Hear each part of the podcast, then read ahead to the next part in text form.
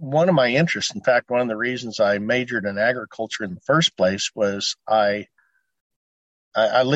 grew up in an area of abundant rainfall, but very poor soil.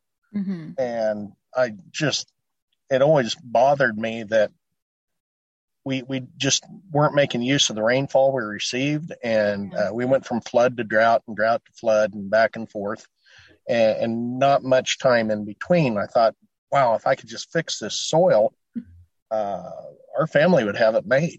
Mm-hmm. And so I kind of began this lifelong pursuit of knowledge and how to fix soil, and had this climate change thing. Of course, the climate change is caused by, at least partially, by excess carbon dioxide in the air.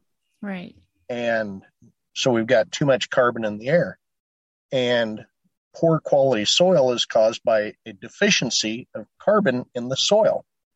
And so it's two symptoms of the same problem.